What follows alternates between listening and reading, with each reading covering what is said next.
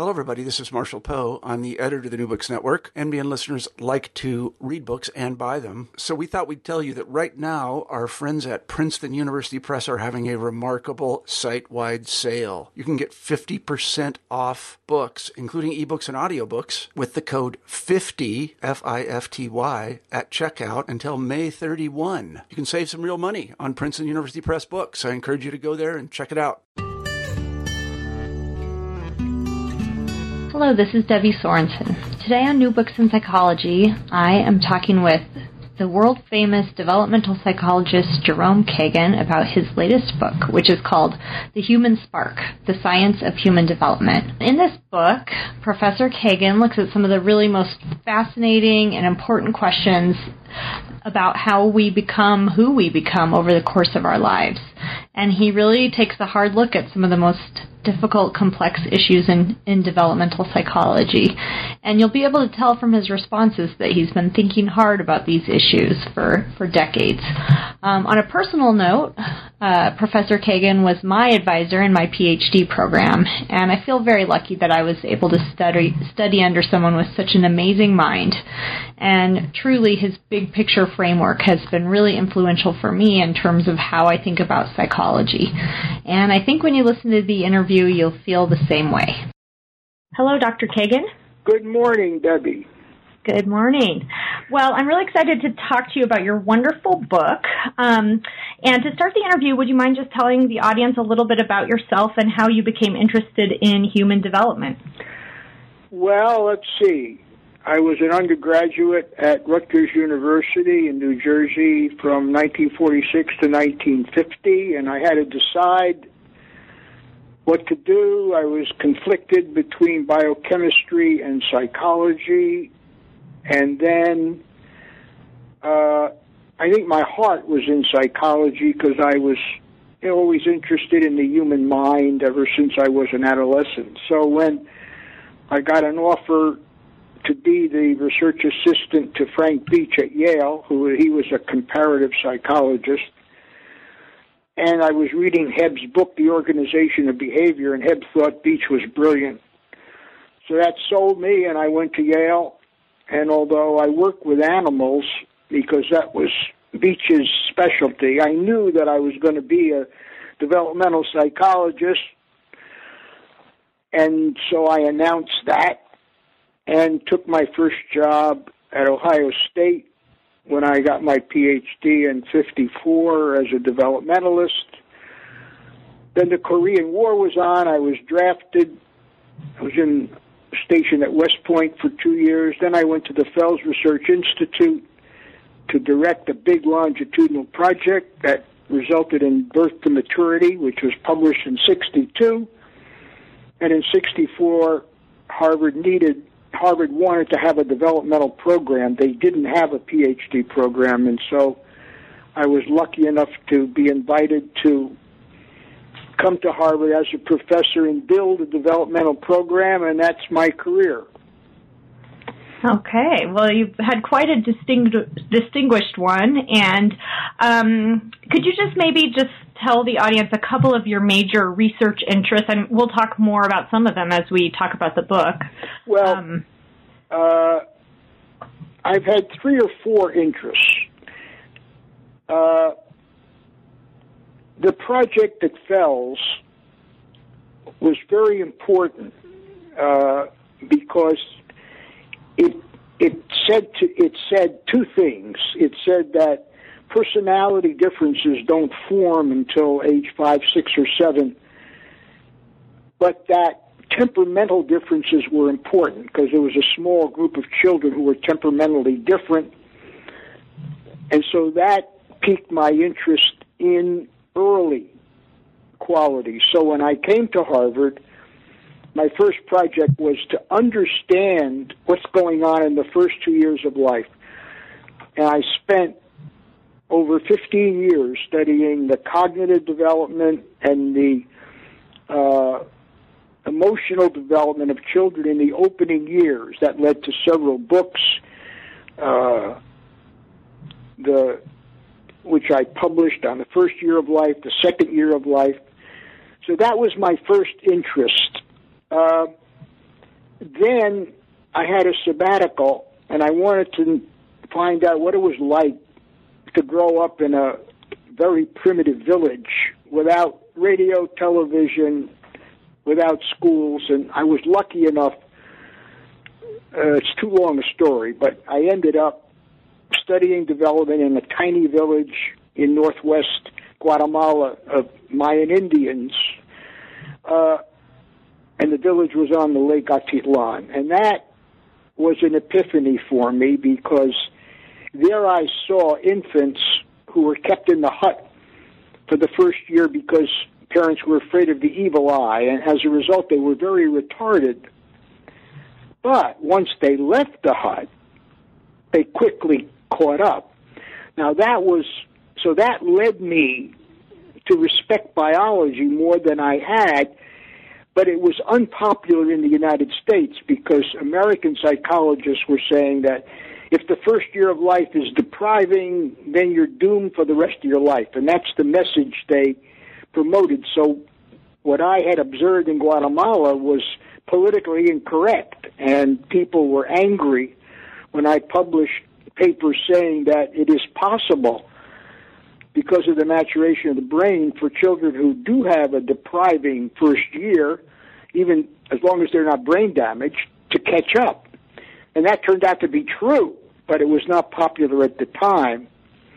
Uh, my third interest was be, was supportive of that because uh, in the 70s there was talk that perhaps we the government should fund daycare centers because many more American women were going to work. Of course, it never happened, but there was a fear that maybe daycare for infants wasn't a good idea. It turns out it's perfectly okay, but we didn't know that. So, with Richard Kearsley and Phil Zelazo, we ran a very important daycare project in Boston and what we found was that good quality daycare had no effect, but a child's temperament was very important because half our children were Chinese American and half were Caucasian, white children. And the big difference was between the Chinese infants and the white infants. And that promulgated my interest in my final theme, which was temperament, which I've been studying since, I guess, the early 1980s mm-hmm. and that takes you to the present. Great, yeah, and certainly made a lot of major contributions. So, um, so to just turn our attention to this current book that we're talking about today, The Human Spark. So this is a really expansive and really interesting book, and you um, draw from decades of developmental research as well as biology, neuroscience, literature, um, which is really great. And I was just wondering if you could maybe tell us sort of an overview of the question that you're you were looking at with this book. Well. Uh, in 1984, I published The Nature of the Child. And at that time, it was a little bit novel, not much, a little bit novel to suggest that the biology of the child was important. Now, the biology meant two things, namely that as the child, as the brain matures, the human brain, children change and they can't help changing because of the maturation of the nervous system. Now, today, that's not a new idea. But in 1980, it was a new idea, and and I used that book, which became popular, to talk about what we knew about emotion and intellectual development and morality, and it had a strong biological flavor to it. Now, uh, about two and a half years ago, I thought of revising it, and Basic Books agreed that it should be revised. But as I thought about it, then I had so much had happened in the past 27 years that it's essentially a new book, and that's why it has a new title. And so, if you want to ask me, what was I thinking about? I was thinking about this. I've done a lot of work since I got my PhD in 1954. I've read broadly. And so I was going to write about everything I knew or thought I knew about human nature, both what is common to all humans as well as the factors that produce variation or differences. And that's what the human spark is. It's organized, the first part is is longitudinal so that I discuss the first year, the second year. Then I get topical and talk about the role of the family, the role of history and culture. And then I deal with three themes I've thought a lot about. Human morality, what is it? How do we understand human morality? Human emotions, uh, mental illness, uh, what is preserved and what is not preserved as far as personality traits are concerned. And finally, the last chapter is a list of suggestions for how we can move forward and improve our understanding of human development. So that mm-hmm. is a brief overview of the book. You. Yeah, great. Well, I loved you use at one point in the book this this metaphor of a pinball machine for yeah. development, and to me that sort of captured one of the major themes of the book. Uh, would you mind telling us that? Right. Uh, you see, I don't think that either parents or some psychologists appreciate that the development of a human being which is much more complicated than the development of an animal, is a function not just of the temperament in which you're born.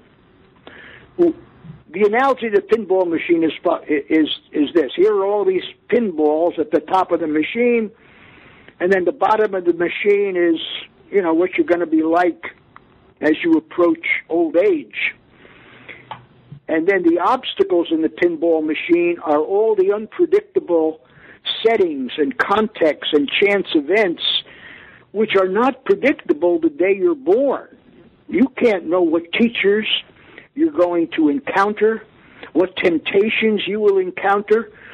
I once, what lucky breaks you're going to encounter. Uh, I once sat down and said, I wouldn't, my whole career, where I am now required six absolutely unpredictable events, which no one could have predicted when I was 15, 16, or 17 years old. Okay, so the pinball machine is the, the size and weight of the balls represent your temperament. That is, the biological qualities you're born with. Your location at the top of the pinball machine represent your social class. The book says a lot about the power of social class, mm-hmm. your culture, and the historical setting in which you were born. Had I been born with the same biology, but born in 1700, I would have been a very different person than the one who was born in 1929. So, location is stands for class, culture, and history. And finally, the obstacles in the machine are all the unpredictable events, settings that he that the child encounters, and that is why it is very difficult to look at a young child and predict what they're going to be like when they're 30, 40, or 50 years of age. That's the pinball metaphor. Absolutely. So many complex factors and I think one thing that that's great in your book is that you don't try to oversimplify it. You know, you go through many of these factors and just kind of the, the state of the research where it is now, um, which of course we have a long way to go, but it's a very complex um, issue when you're studying development. So. Right. Yeah. So in the start of the book, you talk about um, the importance of context and make some really important points about that. Can you give us maybe some examples of how social context influences development? Right. Now, context context has three different meanings. For the scientist, it means what is the setting in which the subject is being observed. So, you put a child in a laboratory facing an unfamiliar adult who is the examiner, and the examiner is showing the the person pictures on a screen, that's a context. And what the child does in that setting doesn't mean that that's what the child would do in a very different setting. And there are so, and I quote, many places in the literature where people have shown that what, what a child does in one particular setting doesn't mean that that's how he would behave in a different setting. Uh, even something as simple as the nature of the drawing, whether it's whether it's three whether the child sees pictures or three dimensional objects, that influences how the infant the infant's pattern of attention. Uh, there's a long section on the errors that neuroscientists are making. For example, there's a study quoted in the book where a neuroscientist puts a uh, a man in a magnetic scanner. He's going to measure blood flow, and the man's wife or lover masturbates him to orgasm, and then he studies what the pattern of blood flow is while this guy is lying in a narrow tube. And the scientists concluded that that is the pattern that would occur if this man were home with his wife having sex in their bedroom. Now that's absurd, right? I mean, how can you mm-hmm. generalize mm-hmm. from this artificial setting in a laboratory where people are watching you to the privacy of your bedroom? So the setting is very important. And although biologists are sensitive to that, for example, you have to have a very special uh, chemical background if you want your stem cells to grow. And, and Nobel Prizes are awarded for the biologists who can figure out what the right chemical environment is for a stem cell to grow. But psychologists are tend to be indifferent to the setting. So they they bring in 20 college students and expose them to one particular kind of stimulus and they assume that that is what would happen no matter what the stimulus was. And of mm-hmm. course, we know that that's an error. So the indifference to setting by psychologists, not just child psychologists, is a very serious problem. Mm-hmm. The second meaning of context is the is the historians or the sociologists' meaning, and that is, so where are you growing up? the social class in which you grow up is a context. To grow up in a ghetto in Pittsburgh is very different from growing up in a small town in New Hampshire or Maine, even though you're the same child, living mm-hmm. with the same parents. So that social contexts are profound. That's why, for example, uh, certain cities have high homicide rates, and other cities of the same size have low homicide rates. Indeed, indeed, the probability of being diagnosed ADHD is twice as an hour is twice as prevalent east of the Mississippi than west of the Mississippi. I mean that's ridiculous. In other words, the likelihood that you will be diagnosed ADHD if you're a child is 15% in North Carolina, it's 5% in Nevada. Well, obviously, that means that there are biases among the doctors who are seeing children west of the Mississippi versus east of the Mississippi. Mm-hmm. Uh, and of course, cultures differ. The culture, even in even among contemporary nations, the culture of Germany is much more authoritarian than the culture of England. And America is America and England are probably the most egalitarian societies compared with the cultures, let's say, of the Mid East. So there are three different meanings: the labor, the scientist meaning, the historian's meaning, and the and the cultural meaning. But they're mm-hmm. all they all say the same thing, namely the setting in which the animal or the human is operating is powerful because at any one moment there is more than one behavior that could occur. there's an envelope of behaviors, and the setting you're in will select which one. So the setting is the hand that picks one alternative from a set of possibilities. Mm-hmm, mm-hmm. So it's one of the if back to the pinball m- metaphor, Right. it's one of the different paths that will Exactly. influence the outcome. yeah. Exactly. And along those lines, you know, the this issue of social class, as you mentioned earlier, that's something that comes up a lot in the book, and I, to me, it seems like such an important factor, and and, and I think somewhat minimized a lot of times. Um, could you just talk a little bit about social class and how that why Right. that matters so much? Yes. Uh, in in the past, the deep past, your life was determined by the family in which you were born. Uh, were you born to an aristocratic family? Were you born to a small businessman? Were you born to a peasant?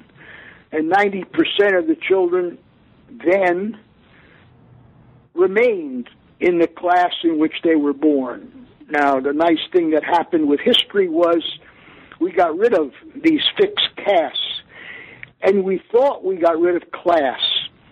Now, the modern West, that means Western Europe and North America, want to believe, they would like to believe, that the class in which you are born is irrelevant because they think they're a free and egalitarian society that has opportunities for all.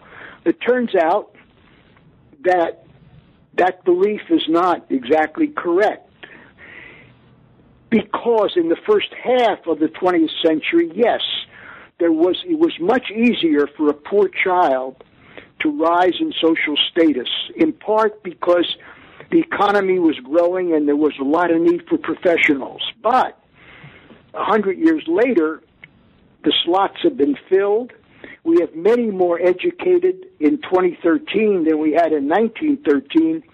And so now there are many, many more applicants than there are positions that are high in the occupational pyramid. As a result, and if you add to that the deterioration of the urban schools, which are much uh, less adequate than they were when I was a child, now it turns out, sociologists tell us, it is very hard for a child who's born to a poor family to rise in social status. So we have an unequal society, and I mean, the newspapers are full of this, and so are the television programs telling everybody that it's much harder to rise in status, and we have increasing inequalities. Even President Obama talks about this. Now, why is that important? It's important because if you're born in a to poor parents, by the time you're eight or nine years old, you realize that it's going to be tough. You realize that the poor are exploited. You realize that there's more illness in your family. You realize that there's more worry about money. You realize you live in a poor neighborhood. And you develop a set of beliefs and emotions that are different from the child who's born to a family that makes three or four hundred thousand dollars a year and lives in a nice uh, neighborhood and knows that they're going to go to a good college. The, the latter child is more optimistic, has a greater sense of agency, feels he or she is in control, and has a different set of values. So, as a matter of fact, as I say in the book, the best predictor right now, August of 2013, of who will come down with diabetes, heart attack, or stroke, who will develop anxiety, depression, or a substance abuse disorder, who will be arrested for a crime, who will be a high school dropout. The best predictor of all of those is the class in which you were born. No set of genes even comes close. And yet, scientists are studying genes and the amount of money being, research money being spent on this question why is it that the experiences of a child born to either poor or affluent parents creates this difference, very little money is spent on that. And that is hard to understand since class is the best predictor of the outcomes that both parents and congressmen worry about. So that's a paradox.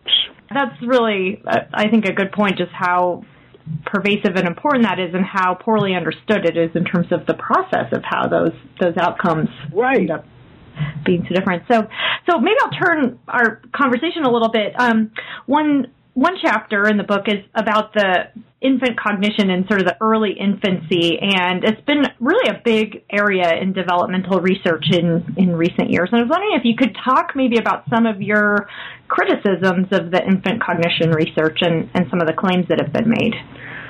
Okay, there are two points.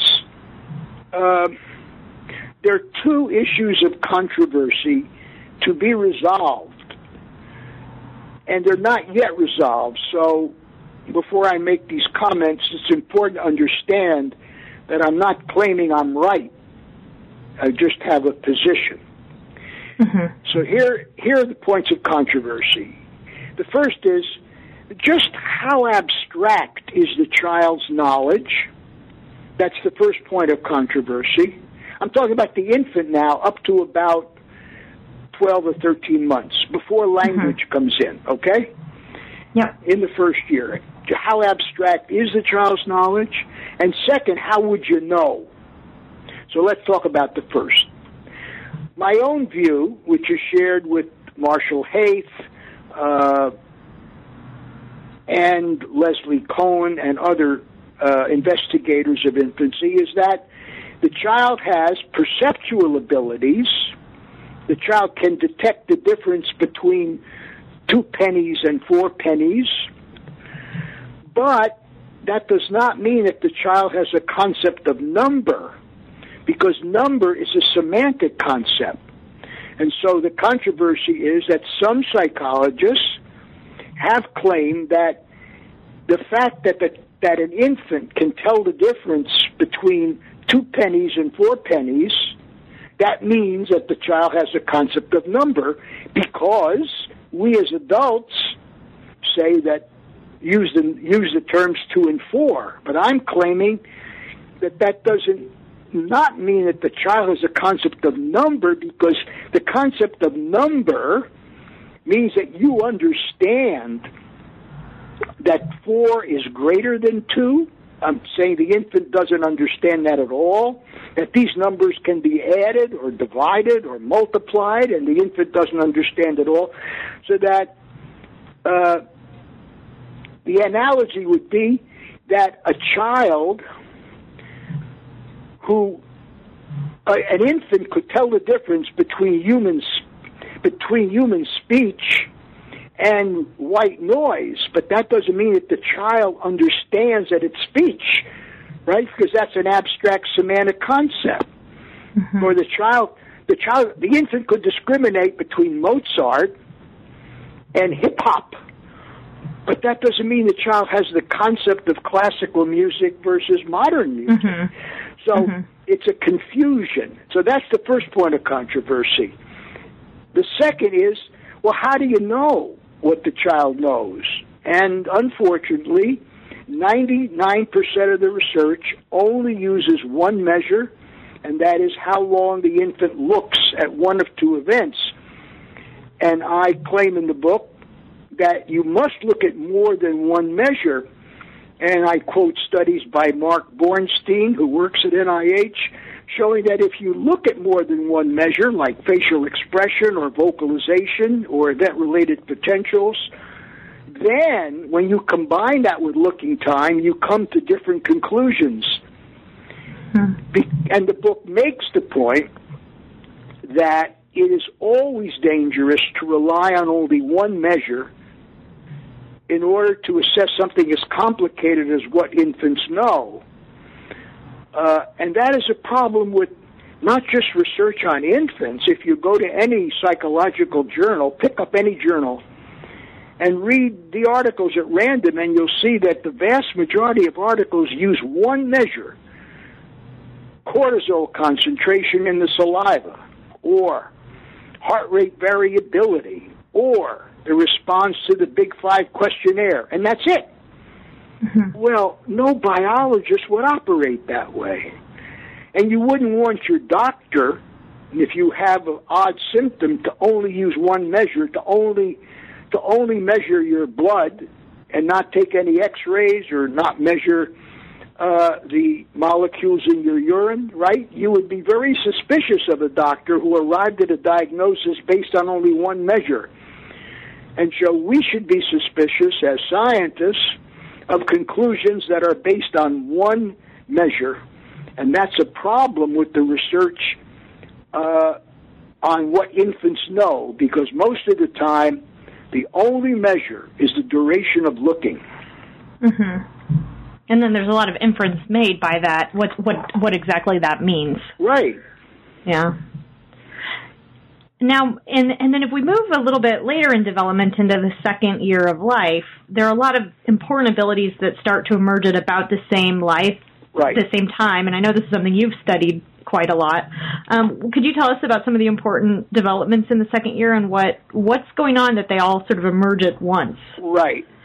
One of the, although everybody's aware of this, few people have written about it, and that it surprises me and it is this that between 14 and 24 months, which is uh, only a, or even less, 14 and 20 months, in that six month period, almost every child in the world, no matter where they live, suddenly seems displays four psychological properties.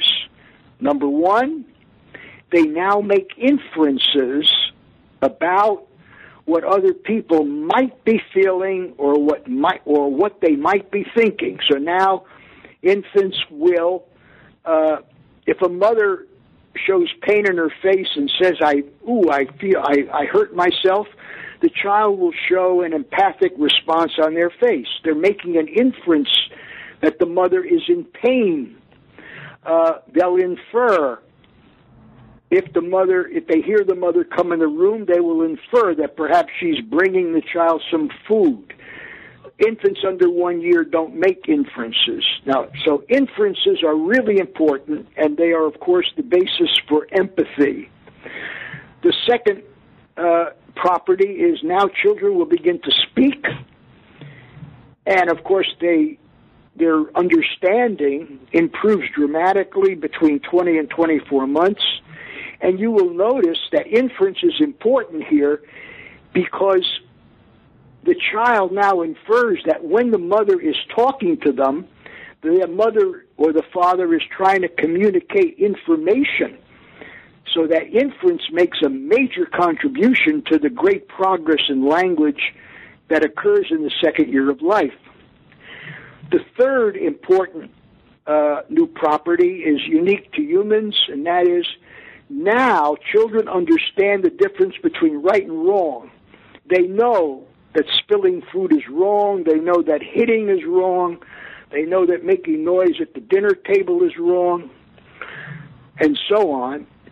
And so the notions of good and bad emerge at this time, and these are notions that no animal is capable of understanding. And so I say in the book that this is when a moral sense emerges and the role of the culture and the family is to fill that vessel because all two year olds know morally is that it's wrong to hurt people because they have the capacity of empathy. But they don't know that making mistakes on a test is wrong. They don't know that adultery is wrong. Uh, they don't know that sexual curiosity is wrong. So they have to be taught that, and that's the role of their culture. Cultures fill the moral vessel by telling children what it is that's wrong or right, and that's why cultures differ in what the moral values are. And of course, the fourth property is what neuroscientists call consciousness, or what I call self awareness I'm claiming that infants under one year are not aware of their intentions, so that when a six month old reaches for a cookie, his reach is accurate, but he or she is not aware that they're reaching. Mm-hmm. They feel pain, but they are not conscious of the pain. There's a difference. A rat feels pain if you pinch its tail, but a rat is not conscious of the pain. I know that's subtle, but it's quite, mm-hmm. but consciousness is very different. Consciousness involves an awareness that things are happening to you as an individual. And that's what infants and animals don't have. Now, on the surface, these four look very different consciousness, a moral sense, language, and inference.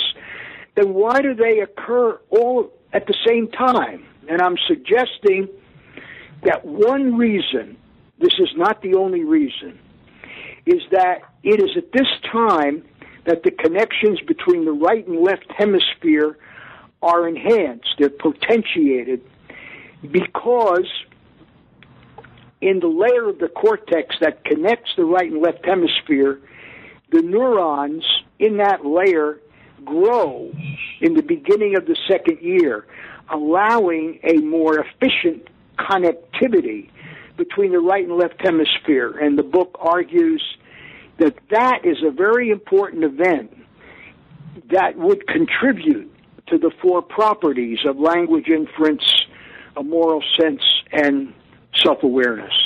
Mm-hmm, mm-hmm. Well, on sort of a personal note, personal note, my child is in this stage right yeah. at the moment. And it's pretty cool to watch it all starting to happen. And and after all those years of studying developmental psychology, it's pretty amazing to just watch the process unfold. And are you seeing some of this now? Absolutely. I mean, she's starting to talk. You know, she knows quite a few words and is starting to, you know, we'll tell her no about something that she's doing, and she's kind of testing that out a little bit or trying to understand what that means. And, right. Perfect. Yeah. Perfect. Yeah, it's really right cool. T- right on time. Yeah. Yeah. Well, one of the um, you know, actually, as you were my advisor in graduate school, one of the things that really stuck with me um, when we used to talk about issues is um, your views on attachment theory and some of the, you know, you've been a critic of some of the extreme claims that some of the attachment researchers have made. What do you think is is the problem there in terms of attachment okay. research? That's a good question. Here we go. Uh, John Bowlby made a very important statement when he claimed back in the 50s that in the interaction between infants and their caretakers, an emotional bond is established. And he called that bond attachment. And he said that it would it probably varies in its quality. And that is correct. Very good. I have no quarrels with that. But then he went further and made the claim that the security or insecurity of that bond would last forever. And an infant who had an insecure attachment would be prone to anxiety or depression or psychological problems when they were 20 years old. And there, the research does not support him. So now we have to ask, well, why do I say that? Because when Bowlby made that statement, he had no it was a guess. He had no proof of that. And here's the note of the controversy. Then his student, Mary Ainsworth, made what she thought was an important discovery. She invented the strange situation, and she claimed that how the one year old behaved in the strange situation that was a measure of the security of the child's attachment. Now, if that were true, that would be a great discovery. Now, what is the strange situation? A infant, a one-year-old infant and its mother or father come to an unfamiliar room in a laboratory. It's important that it's unfamiliar. And there are seven or eight episodes, but there are only two episodes that are important in one episode, the mother gets up, doesn't say anything, and suddenly leaves the room, leaving the infant with a stranger. Now, that's a very unusual and discrepant event. And she returns three minutes later. In another episode, she also gets up without saying anything, leaving the room, and she leaves the infant alone. No one's in the room. Now, that's a very discrepant situation that a one year old doesn't understand. Now, Ainsworth claimed that if a child cried a lot when the mother left and when the mother returned, could not be soothed, that the child continued to sob and cry despite the mother's attempt, that must mean that the child is insecurely attached because if the child was securely attached, the mother should be able to quiet him. And the other reaction is a child who doesn't cry when the mother leaves, and therefore the child ignores the mother when she returns. And so Ainsworth argued that, well, gee, a mother, a child who doesn't care about the mother's leaving, that child must be insecurely attached. Now, if that were right, that would be very important. But it turns out that the child's temperament, nothing to do with the relation with the mother, makes a very important contribution to those two reactions. The children we study, who I describe in the book called high reactive infants, they are easily, they have a low threshold for becoming very upset for things they don't understand. So when your mother gets up and leaves the room without saying when she's coming back, if you have this temperament, you you become intensely frightened, you cry, and you're so upset, it is difficult for your mother to soothe you. So the reason why you behave this way is not because you're insecurely attached, it's because of your temperament. Similarly, there are a large group of infants who just aren't bothered by mild discrepancies. They're fearless infants, and so they don't cry when their mother leaves, and therefore they're not upset and they don't go to her when she returns. But it's their temperament that causes them to behave this way. It's not because they're insecurely attached. Therefore, since we don't have a sensitive measure of attachment, it's not possible for us to say anything about whether Bowlby's right or not. And my mm-hmm. own view is that your your personality at at the end of the first year, as long as you're not severely abused physically or sexually or sitting in a deprived orphanage in Romania, as long as you don't have those extreme conditions, and that's true for about 99% of all the world's children, that what you're like at one year is a very poor predictor of what you're going to be like at 10, 15, or 20 years of age. That's what the research shows. That's, that's the pinball machine metaphor, and therefore Bowlby's prediction is not right. It's incorrect. And uh, therefore, the attachment situation at the end of the first year of life is not a good predictor of your future personality or your likelihood of having personality problems. And to go back to social class, the best predictor of who's going to be depressed or anxious at age 20 is not how you behaved in a strange situation at one year. It's the social class in which you were born. Mm-hmm. So that's my comment about attachment.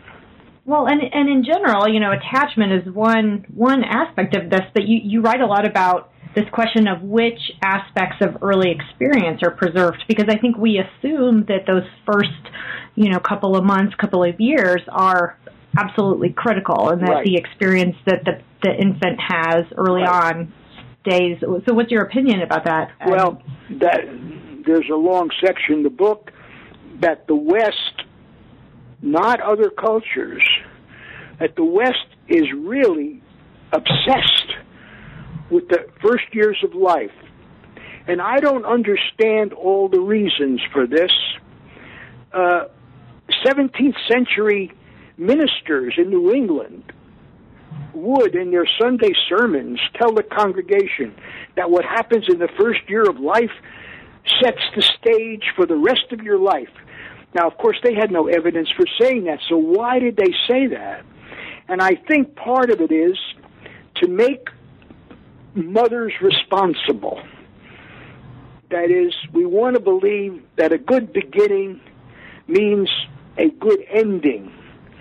And to warn mothers that they better worry about what they do in the first year, that, there, that there's a strong need to believe in that. And that's one contribution to this obsession with the beginning. I also suggest in the book that the West has been heavily influenced by the Judeo Christian ethic or the Judeo Christian philosophy. And notice what is the key idea in that philosophy? It was that there was a beginning. The Old Testament says, and God created heaven and earth. That there was a moment in the beginning. And in the first seven days, He makes all the, God makes all the animals, makes the earth, and that's it. So I do believe that that image of a beginning that sets the stage for everything else hangs around and has influenced in some way this obsession with what happens in the first year or two of life. And I think mm-hmm. that that is exaggerated and it certainly does not fit the evidence. Yeah, I've been pretty shocked as a, you know, moving into parenting mode in the last few years how I I there must people must be selling books left and right or something, but just how much people are overstating this and and selling books to parents, websites to parents, um, just really, um, you know, making that assumption to an extreme and telling people, well, you should do this, you shouldn't do that, and right. as someone with a developmental background, it just makes me a little crazy. right. How overstated that is. Yeah. So I'm wondering, could you talk a little bit about some of these ideas you have about the huge rise in mental health diagnoses in recent years? Why is this phenomenon happening? In mental illness? Yeah, mental illness. Mm-hmm. Well, uh, I think several things happen. The first is this. Thanks to biological discoveries in medicine, in modern societies, we don't have to worry about diphtheria, pneumonia, tuberculosis, uh, polio, and all the other infectious afflictions that killed people. I mean, remember in, in 1800, the expected lifespan was about 40 years of age. So when once, so people worried about getting physically ill and dying, and you didn't worry about whether you were a little depressed because you lost some money or a little anxious because of a storm.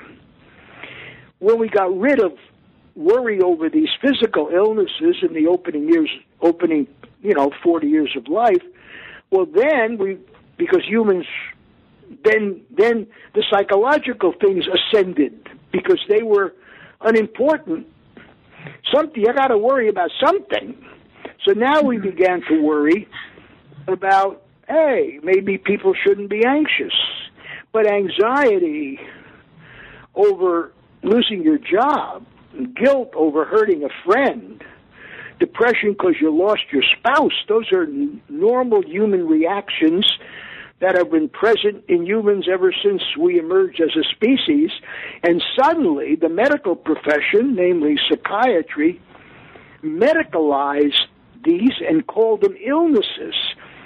Now, I'm not the only one to say this. Allen Frances, a respected psychiatrist at Duke, has written a book called Saving Normal, which everyone should read, in which he is severely harsh with psychiatrists for making normal human reactions mental illnesses. He and I agree there is a small group of people who do have a mental illness. They have a severe depression. It lasts a long time. It is debilitating. or a very severe post traumatic stress disorder? Yes. But this is a small proportion of the population. It's not. The claim that 25% of Americans are mentally ill because they had a bout of anxiety or a bout of depression. Now, the second reason this has taken hold is because there are medicines. And whenever there's a medicine, doctors diagnose a disease. When there's no medicine, you don't diagnose the disease. So since there are all these pills around, doctors felt freer to say, yes, you have an anxiety disorder, or yes, you have a depressive disorder. And so that's the second reason, uh, kind of a collaboration between the pharmaceutical industry and psychiatrists. And those are the two major reasons why we have these claims that we have an epidemic of mental illness because we've mm-hmm. lowered the bar. I mean, if we said, for example, that anybody who can't uh, run a mile in five in five minutes has a physical disorder, then s- suddenly we would have half the population that had a physical a physical endurance disorder. Mm-hmm. We, we, so we've changed the criteria. The third problem is that there's an indifference to what the cause is. Psychiatry is the only medical profession in which the the diagnosis is based only on the symptoms, not the cause. No, no cardiologist, no oncologist, uh, no internal medicine physician would diagnose just on the symptoms we have terms like malaria. Malaria doesn't mean fever. Malaria means you're infected with the malarial parasite, right? Mm-hmm. Okay, so the, that's the problem that we have categories that don't tell you anything about the cause, and the problem is that every diagnosis in psychiatry is heterogeneous as to cause. So that there are some people who are depressed because in fact they did inherit the genes that put them at risk for depression. But most people who are depressed happen to come from families who are poor or have a lot of illness in the family. There's a very high correlation between having a physical illness like diabetes, high blood pressure, and being depressed. Well, my God, being depressed because because you have diabetes, that's normal. Being depressed because you inherited the genes that put you at risk, that's a very different depression. And yet, all of these causes are being put into one category called depression as if it were a unitary disease like malaria, when in fact it's not. So, those are the problems. And I'm not alone. As you and anybody who reads the newspapers knows there have been great criticisms of DSM 5, the latest manual, which was published this year, by many distinguished psychologists and psychiatrists who are very unhappy with the continuation of this model where you where the diagnoses are only based on the symptoms. Uh, and yeah, it's even more symptom based and more pathologizing each right. new revision of the DSM. Exactly. Mm-hmm. Notice, I mean, the joke here's the biggest joke. Men after age 50 are losing sex hormone. Because they're losing sex hormone naturally, it is harder for them to maintain an erection. That's part of growing older. Yet, this is now called erectile disorder. Notice we we we had the name disorder. Well, this is absurd. It's not a disorder. Growing old is not a disorder. It's part of nature. and that's what, and that's what we're and that I mean, for example, a woman who does not have orgasm every time she has sex with her husband, she suddenly has a disorder. This is absurd. Well, I think you're right. There's a big industry here with pills to sell people, so therefore Right. Yeah, now we have disorders left and right. As I say in the book, American psychiatry is getting very close to composing its own list of Ten Commandments, which are religious, religious and moral. It's a religious and a moral document. It's not a scientific document. Mm-hmm. Well, and some of this really does apply to children as well, because that's an area where there's been a huge rise. And as a developmental psychologist, do you have concerns about the, the rise of medicating and diagnosing young people? I do. I do. I mean, uh, one of the most serious problems was to was to say about children who had temper tantrums and couldn't be controlled that they had bipolar disease. That was a serious problem. And then the doctors who didn't understand then prescribing the medicine you give to adult bipolar patients to four and five year old children. Uh, we actually had a death here in Boston of a mother who overdosed her child uh, with adult medicines, and uh, both and the mother was actually brought into court for a man on a manslaughter cause. So, yes, we're we're overdiagnosing ADHD. There are children who are just inattentive and not motivated. They don't necessarily have the core symptoms of attention deficit hyperactive disorder. We're misapplying bipolar disorder. We're misapplying a whole set of disorders, and one of the more serious problems was is the concept of autistic spectrum. Mm-hmm. Uh, there's no epidemic of autism. What we what we what we've done, what psychiatrists have done, is to take there are probably fifty or sixty different reasons why a child might have serious language retardation and serious problems in social interaction. Those are the two symptoms of autism. So there are 50 different ways you could produce that by damaging the brain, not necessarily by experience, by damaging the brain. The brain can be damaged in many different ways. And what doctors have done is to take all those different reasons and say, well, this is all autism, but it's just, it's on a spectrum. Well, to go back to my earlier example, that would be like saying, if you can't run, no matter what the reason, you broke your leg, uh, you have polio, uh, you have an infection of your legs, and so on, and we pull all that and we say this is locomotor disorder, this is the locomotor spectrum, mm-hmm. people would laugh, and they should laugh at the concept of the autistic spectrum. And so, one of the most serious myths being perpetrated perpetrated on the public is to say that we have an epidemic of autism because now one in every hundred children gets this diagnosis. This is just a diagnostic error on the part of the physician. And what we have are a large number of very different diseases, and we're going to have to find the cause for each one of those children. Right, right. Big, big job at hand for people who are interested. Absolutely. In yeah. Well, you know, there's so much more in the book, and I hope that people who are listening who are interested in this will will read the book because there's a lot that we didn't quite get to. But um, you know, as we're kind of wrapping up in the last few minutes here, um, so, Jerry, as a parent myself, I really just loved this section. You had this really brief two page section with a few just ideas that you have for parents. And of course, you have all these caveats about how it's just your opinion. But could you just maybe give us a couple of main messages that you think are important to, to parents and other people who interact with children? Um, okay, let me see if I can do this. If I can do this briefly. First, okay, in the first two years of life, your child needs predictability and stimulation.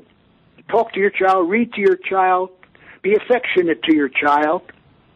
In the next two or three years, the child needs to know what's right and wrong, and the child needs to be persuaded that you, as a parent, value him or her. Now, you can do that in very different ways. Some can do it through embraces, some through fancy gifts, some through playing with your child.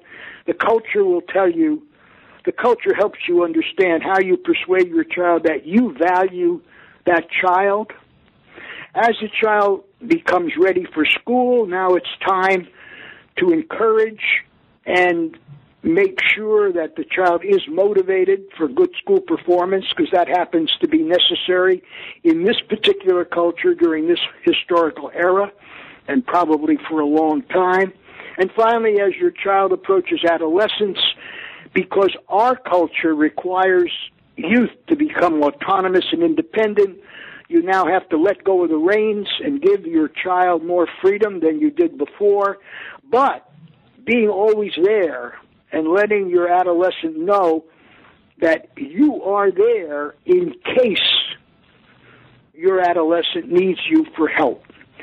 Mm-hmm. Uh, now, that's no guarantee, but if you follow that ritual, then the odds are better that your child will end up in their 20s and 30s better adapted and happier than if not.